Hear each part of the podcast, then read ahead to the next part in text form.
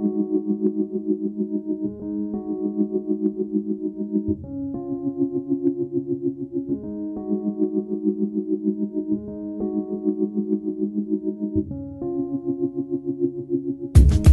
I'm Fran Kelly, and on ABC Radio National, it's my great pleasure to bring you the sixth and final lecture of our 2009 Boyer Lecture Series, A Very Australian Conversation, with General Peter Cosgrove. The son of a soldier, Peter Cosgrove graduated from the Royal Military College Duntroon in 1968. He was sent to Malaysia as a lieutenant in the 1st Battalion, Royal Australian Regiment. During his next posting in Vietnam, he commanded an infantry platoon and was awarded the Military Cross for his performance and leadership during an assault on enemy positions. He became a national figure as commander of the Interfet Force in East Timor. He went on to become Chief of Army and then Chief of the Defence Force. General Cosgrove retired from the Army in July 2005. The following year, after Cyclone Larry devastated far north Queensland, he was appointed chairman of Operation Recovery Task Force, and he led the successful recovery until completion in early 2007. And this year, he is our 50th Boyer Lecturer. Over the past five weeks, Peter Cosgrove has spoken about national security, regional relationships, politics and leadership, and our social evolution. This week, it's Australia's future, paying it forward. Every decision we make on the big issues like climate change and national security will have a profound effect on our children's and their children's lives. So what can we do now to ensure we give them the best possible Australia? As he reminds us today, we not only have an abundance of brilliant people with great energy and inventiveness in this country, we are comparatively rich, and thus we can do what others might only dream with the sixth in his A Very Australian Conversation Boyer Lecture Series for 2009, here's General Peter Cosgrove and Australia's Future, Paying It Forward. Good afternoon, ladies and gentlemen. Welcome, and I hope for many of you it is welcome back to this final lecture of the ABC's 2009 Boyer Lecture Series. When I was asked to be the Boyer Lecturer for this year, my instinct was to stay out of my pulpit and to engage you in the sort of conversation you might have over the dinner table, or at the railway station with the bloke next door. A very Australian conversation. You might reflect that it has been a one-way conversation because I can't hear you yelling out rubbish from your living rooms. More seriously, I have had vast enjoyment writing and delivering the lectures. The ABC has given me the priceless opportunity, through their invitation, to think long and hard about the subjects I've addressed over the last five weeks. For me, it became a journey of what I knew, what I thought I knew, and what I subsequently found out. There were pauses on the journey to ponder my views on a number of topics. Views I have been carrying around in some ways for many years, like old and battered suitcases, which have seen better days. So I have shown you my luggage, some of it quite new, but also some of it was first taken up in boyhood. I hope you sympathise when I tell you that some of the old luggage was hard to let go. But ladies and gentlemen, time to move on. The future awaits. I thought today I might direct my comments towards this country's future.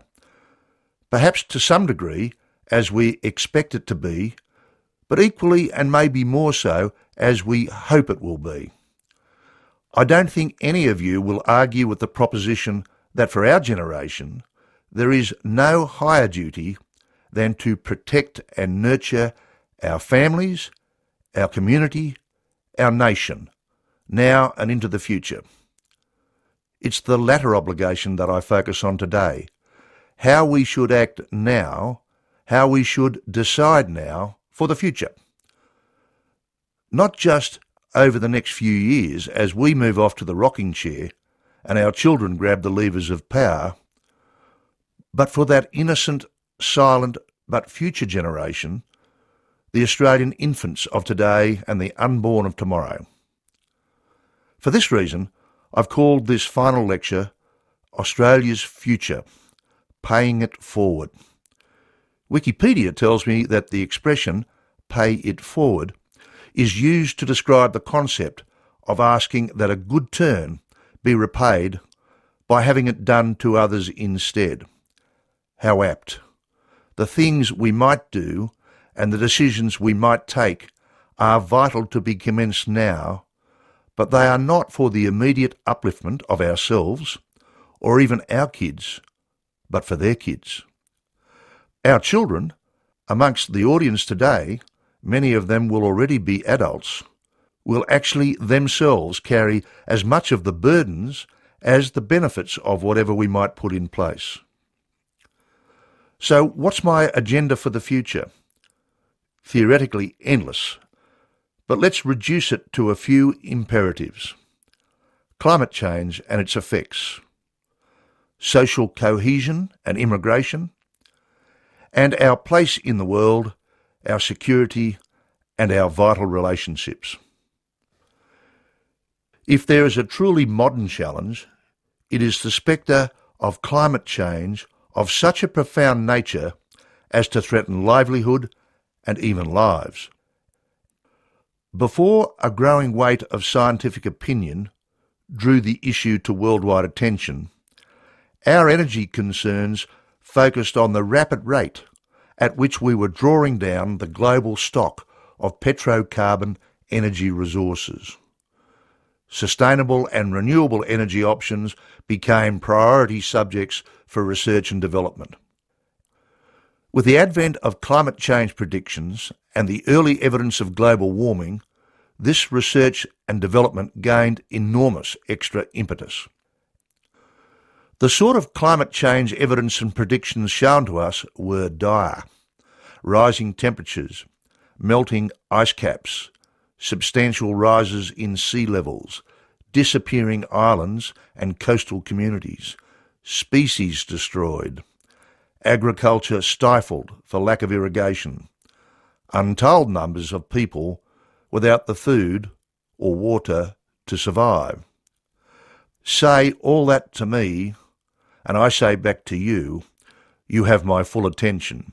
And can you prove all that? To a large degree at the moment, the climate change debate is a battle for the minds of the vast unscientific multitudes who must believe in order to act or to permit governments to act. To me, the science on either side of the debate resembles the sort of military intelligence I have been considering over the long decades of my military service. Fact based, but leading from there with a series of assumptions to a future scenario upon which, in all prudence, we should base actions now and in the future. The climate change debate is probably more rigorously based than the usual military intelligence estimate, because the forward projections are based on some widely agreed formulae, whereas military intelligence estimates have to try to get into the mind of the potential adversary. Always very tough. Think about Saddam Hussein and WMD. But we are left with a preponderance of scientific opinion pointing to dire outcomes, and presently a minority who might be called climate change skeptics. So you and I have to balance what we have been told and decide if and how we will pay it forward. I come at this from the viewpoint that while I really don't know if all that I have been told is true, and if we are at risk of quite catastrophic climate change outcomes, say during the life of grandkids who might come along for my wife and I, then I am very uneasy about dicing with their future. I'm very conscious of the huge change in direction and the expense and the turmoil and the impact on jobs entailed in a radical move to non-carbon energy for Australia. But if we don't do it, a country with our values, a country presently in the top 20 wealthiest countries in the world, a country depended on by millions of people who are our powerless friends and neighbours, how can we expect other nations to act and thus offset our lack of action? So let's not muck about any more. Let's start now to solve the problems that we own. At times like this, when you are invited to act strategically, to look forward, say, 50 years, you see the downside of the relatively rapid electoral cycle of governments.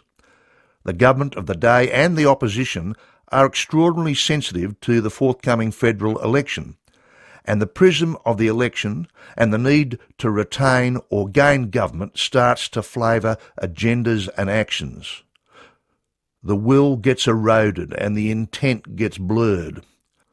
I wonder if we need, through bipartisan support, a Commonwealth Climate Change Commission with a charter and statutory powers to monitor and enforce a long duration climate change mitigation strategy.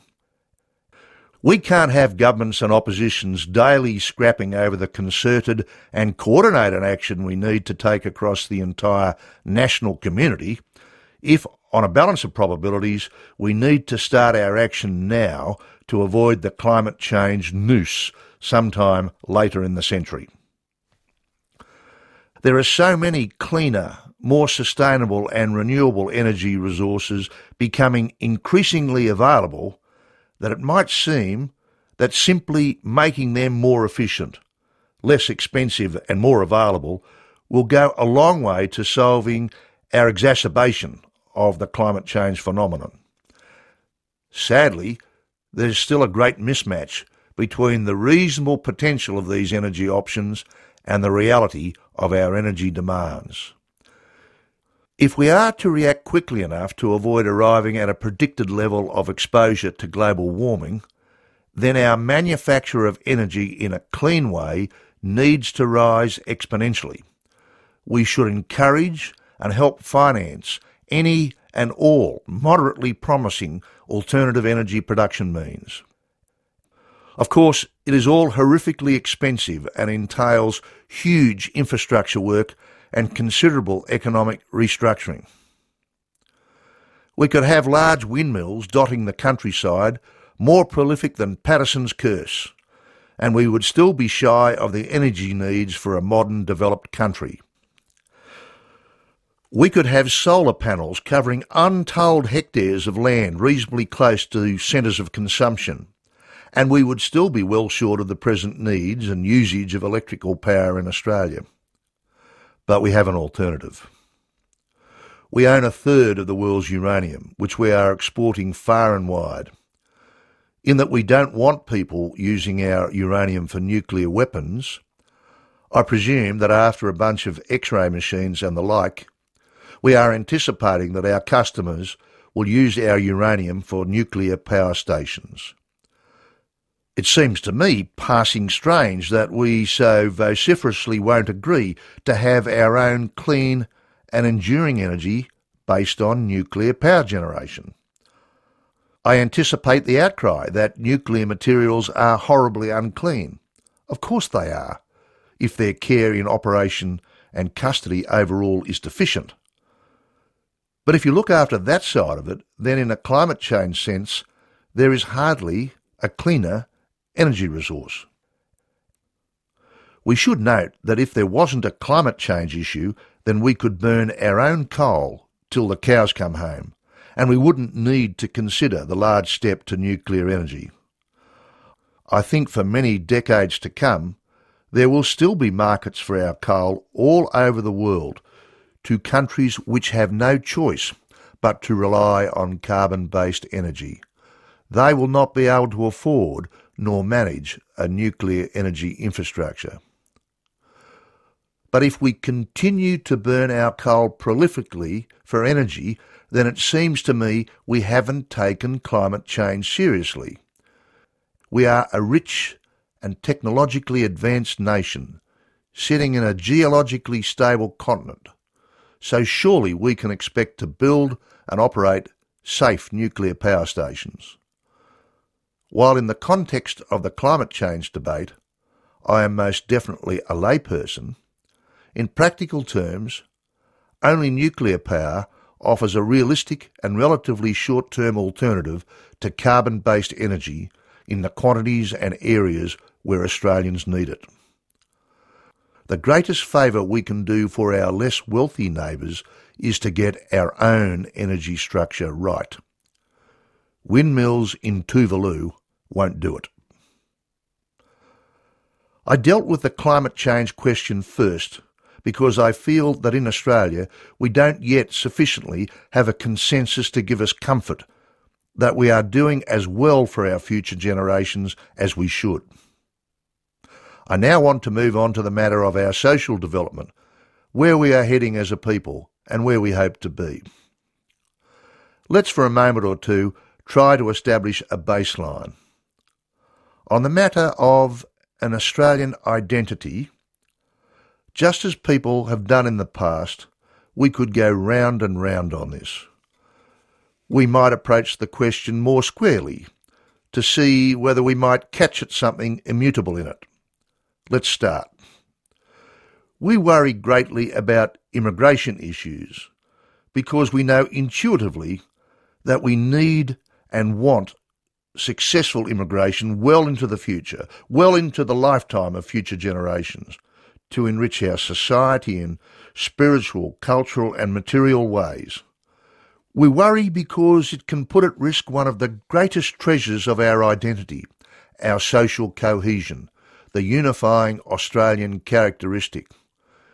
This is at the very core of our identity, and it is unthinkable for us to see it degrade. Next, we are troubled by the plight of Indigenous Australians.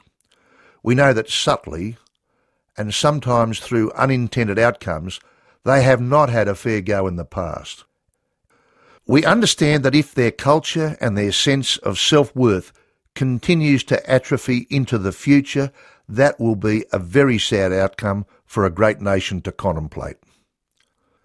Our identity very much rests on this keen sense of equity, Things cannot be right in the Australia of our minds if there is a remedial inequity in our society. Lastly, on this matter of identity, I go to the organising principle of the Australian nation, our democracy. Australians are at once politically lazy and acutely politically sensitive. The paradox is in these seminal differences we are sometimes blithely disengaged from all the noise and heat of the day-to-day political dialogue and combat. We leave that to the political class, and if they get too noisy and are not doing their jobs properly, we tip them out. On the other hand, if somebody comes up with a notion that puts the fundamentals of our democracy in play, then immediately Australians of most ages and all parts of the national community start taking a keen interest. It is this profound belief and trust in the safety and effectiveness of our democratic system which I think is another cornerstone of our identity. It is entirely possible in the future that we will be a republic, with an Australian president as head of state. It is entirely possible that in the future we will have a national Bill of Rights, as do some other countries. It is entirely possible that there will be an evolution in the relationship between the tiers of Australian governments to reflect demographic and economic trends. Entirely possible for all these developments, but not as a set of fashion statements to meet some purist image of a perfect polity. The Australian people will continue to apply the most rigorous judgment on whether any evolution in our democratic system puts at risk its robustness, serviceability and effectiveness. In the future, it may be that Australians of that time look back at us and wonder why we were such stick-in-the-muds about some of these issues. If that is the case, and I could come back in ghostly form, I might whisper to them that the greatest legacy we felt we could pass them was the unbreakable strength of the instruments of our democracy. In this singular regard, paying it forward doesn't automatically require change, even if change with a guarantee is from time to time agreeable. Some of you may be mildly intrigued that within this commentary on Australian identity, I haven't delved into the emotional side.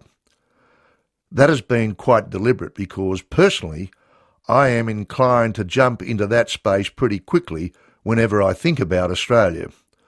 From my long years in khaki, I know how emotional, verging on spiritual, men and women in uniform get when in some far off place doing tough things they are brought to contemplate their Australianness.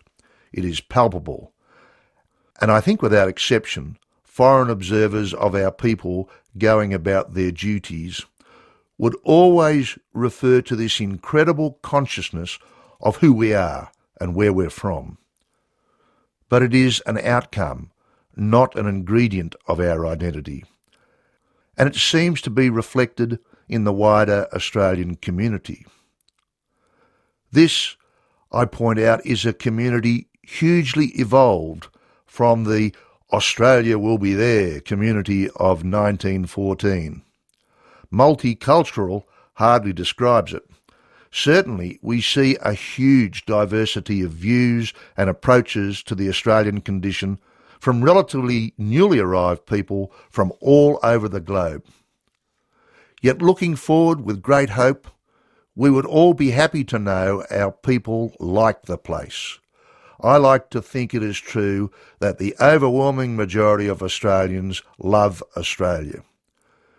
Remember, it was reported in the Australian newspaper in October this year that a poll established in The Economist found that out of the 33 countries polled, Australians had the greatest trust, admiration, respect and pride in their country. Of course, people will rightly point out that typical of contemporary surveys, we must be cautious because of the size of the samples. Nonetheless, I was thrilled because it shows that, warts and all, problems and unmet needs notwithstanding, our society remains confident and cohesive and ready to pay it forward because it feels it is worth it. Time to turn now to our final topic within the notion of paying it forward, that of our future security and international relationships. Let's start with our huge neighbour Indonesia. In 50 or 60 years' time, it's very likely that Indonesia will have grown economically and to some degree be more highly developed. Its inherent challenges as an archipelagic nation will have restrained that development from being dramatic. Nonetheless, its very size, diversity and geographic position will ensure it retains its strategic importance to Australia. Even today, we have some lower level arrangements with Indonesia in the security and law enforcement arena. I think it is in our high mutual interest to continue to foster and develop our partnership arrangements in this regard. Our sea lanes are theirs too. Criminal acts at sea from environmental damage through accident or intent to piracy and smuggling or drug running potentially have significant and early flow on to each other. I think it is entirely feasible to contemplate a strong mutual law enforcement arrangement which will enable burden sharing and interoperability between our two navies and relevant other at sea agencies. In the other arenas of national security, we should be looking for the same transparencies, measured interoperabilities, and friendly relations as we have now. These other areas are not of the nature on either side where we can expect to force the pace. But if it always remains our intent to do better, if Australia, for its part, never just lets relationships lapse in these other areas, then we will have done well by our successors. Moving on to the Pacific Islands at large. What can we do now which is significant and important and enduring with outcomes still beneficial in many years to come? Setting aside climate change mitigation initiatives, and those conventional aid programs which require patience and longevity to bear fruit, then we have to look more holistically at the region and our relationship with it. In an economic sense, at present, we are the major supermarket and also in some areas the wholesale distribution warehouse. The people of the Pacific Islands to a large degree must shop with us, either by visiting the regional supermarket or by accepting material from us as a distribution warehouse through our travelling salesman. Theirs is very much a supplicant or take it or leave it relationship. I think we should contemplate some kind of closer and interdependent economic relationship with the countries of the Pacific Forum. Perhaps it need not be as comprehensive or as close as the European Union, but I would start with the objects and the operations of the EU in mind. I can't imagine a greater real contribution to the strong and peaceful development and viability of the region than an initiative of this nature. It would not only flow into commercial arrangements, but into labour markets, and thus into social and cultural areas. I know that this suggestion is a major step forward from the notion of guest workers, but as I look forward, I couldn't see opportunities for the Pacific Islands to withstand challenges and to flourish. I think for them, in an economic sense, to simply stagnate is to invite a plethora of vexing social and cultural issues which might come home to roost with future Australian generations. If we do embark on something positive, significant, and transformational with our friends in our closer neighbourhood, then we really will have paid it forward. As a final note on security, even though in our generation we are asked by governments of either stripe to accept monumental bills for defence modernisation basically as an act of faith, while always pressing for justification and efficiency to soothe both our conscience and our bank accounts. In the end, we should pay up with a smile. I can imagine nothing worse than a guilty feeling I might have, and you might have, as we slip into our dotage, than the thought that in the future some young Aussie might be lamenting our penny pinching as he or she goes down in flames in some antiquated or dud equipment we foisted on them. Ladies and gentlemen, time for me to conclude. Before I do, I would very much like briefly to express my sincere thanks to the ABC at large, but especially to my producer Susan Clark, to my sound engineer, Michelle Goldsworthy, and of course to Dr. Jane Connors, the head of Radio National. A special thanks goes to one of my sons, Stephen Cosgrove, not only a wonderfully diligent researcher for these lectures, but a great mentor and contributor of thoughts and words. As I indicated at the start, it has been a marvellous experience. Paying it forward. In many ways, that is a succinct expression of the major obligation of our existence. Doing things now for the protection and upliftment of relatively helpless future generations. They either don't exist or they are presently too young to take actions themselves. Australians don't have this obligation uniquely. Every society on earth shares it equally. But we have opportunities not widely available.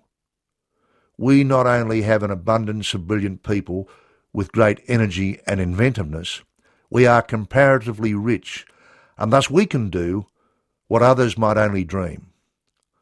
Whether you believe in an afterlife or not, a higher being or not, whether you plan to stand at the pearly gates or to return as a grasshopper, it doesn't matter.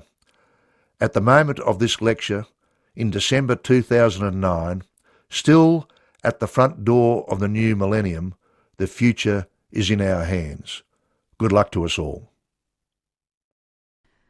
A profound belief and trust in the safety and effectiveness of our democratic system is one of the cornerstones of our identity, and this unbreakable strength of the instruments of democracy is the greatest legacy we pass to future Australians. On ABC Radio National, that was General Peter Cosgrove delivering Australia's Future, Paying It Forward, the final lecture in this Boyer series, which he's titled A Very Australian Conversation. And you can, of course, hear this lecture again. You can download it, you can read the transcript, and you can write a comment by going to our webpage at abc.net.au slash rn slash Boyer Lectures.